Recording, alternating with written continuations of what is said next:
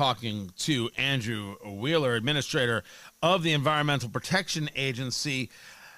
Let's move now into this coronavirus conversation because sure. I find it interesting that the EPA has engaged us not once but twice um, from your own news releases, calling on technology companies, including Facebook, including eBay, Alibaba, Shopify, to address fraudulent COVID 19 disinfectants.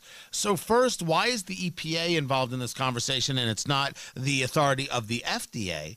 And number two, what in the world were we saying that Facebook and eBay were selling, or rather, what was being sold on their platforms?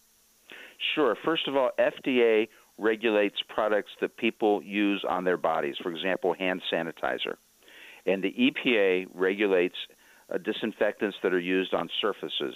If think about your, uh, I hate to give specific plugs for products, but think of your Clorox wipes or your Lysol sprays. Those are regulated by the EPA under our um, pesticides law.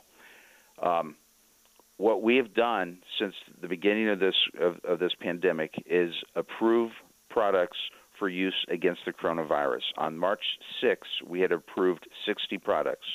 As of today, we have approved almost 400 products, and the list of products that are approved are on our website, epa.gov.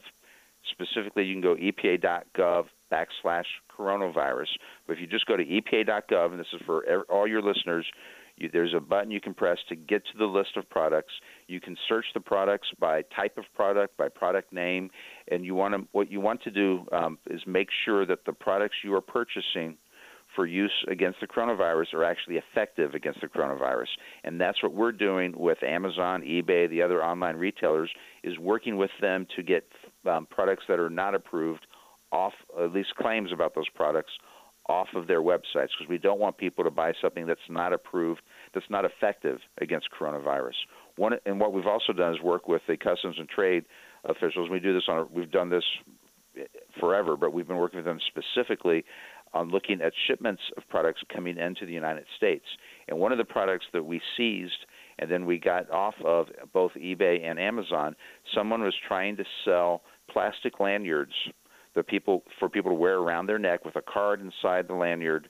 And, you know, if you think about these, you know, these plastic lanyards that people wear at conventions, they had the the purchase the um, manufacturer put cards inside them that said, if you wear this, it will protect you against coronavirus. Um, it was pretty outrageous, and I hope nobody um, fell for buying it online. But they were trying to sell them online, and they had imported the products, and we seized the products um, at you know at the at the dock and um, and then got eBay and Amazon both to take the product listing off of their website. You so mentioned doing, you mentioned things people to get other products off. You mentioned things people fall for. And of course, it was the president just last week who asked the question of, of Dr. Birx and, and others there about ultraviolet lights, and then it was this conversation about uh, disinfectants. And uh, we see how it works on surfaces. Is there a possibility that disinfectants can work inside the body. This got translated by media and pushed out that President Trump told people to ingest Clorox or inject bleach. You even have uh, the speaker, Nancy Pelosi, talking into in some really, uh, I think, ugly terms of what the president supposedly said when it isn't actually what he said. But you have on the site another uh, press release. Never apply the products to yourself or others. Do not ingest disinfectant products. This includes never applying any product on certain lists. Uh, so the question is did you as the, the, the administrator of the EPA, or did your agency reach out to any of these media outlets about how they reported on the conversation the president was having with Dr. Birx and, and others? And have you seen an increase in phone calls of people discussing, talking about what they can do with bleach and other household cleaners? Well, first of all, you're you're absolutely right. The president has been misquoted in, in the reports on this. If you go back and look at what he actually said, um, and it has been blown way way out of proportion. Um, we put that warning on all of our list of disinfectants. You know, again, as I said at the beginning, FDA is the one that regulates products that can be used for people, and we do not. So anything that we approve, we always have that disclaimer. um, no matter what the product is. And we've had that disclaimer on our disinfectants list um, before the coronavirus, but certainly we've highlighted it since May, since March 6th, because we don't approve disinfectants for the use uh, for people. Um, that is the FDA. Um, so that wasn't unusual for us, and actually we put that disclaimer. We release the new list of disinfectants, the new approvals every Thursday, and we released the list last Thursday, a couple hours before the president's press conference, and that disclaimer is always on our press release.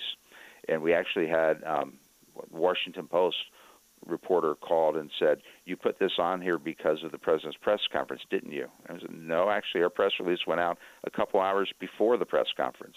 And then they ran a story over the weekend saying that EPA had to backtrack on the president's statement, which is not the case at all. But that just shows you how the media has has their own has an incredible bias, and they just run with the story and they make facts up. Re- really quick, because I'm, I'm, I'm told them no. Uh, just because I'm up against it, sir. I'm up against the Sure. time. The Washington Post called you to confirm. You told them that's not the way it happened, and they ran the story anyway. Yes, absolutely. Well, that's a problem, uh, sir. Uh, it- we're going to discuss this another time. I'd love to get back in uh, to this with you, Andrew Wheeler, administrator of the Environmental Protection Agency, on the DriveHubler.com hotline. I appreciate you taking the time to be with us. Thank you, sir.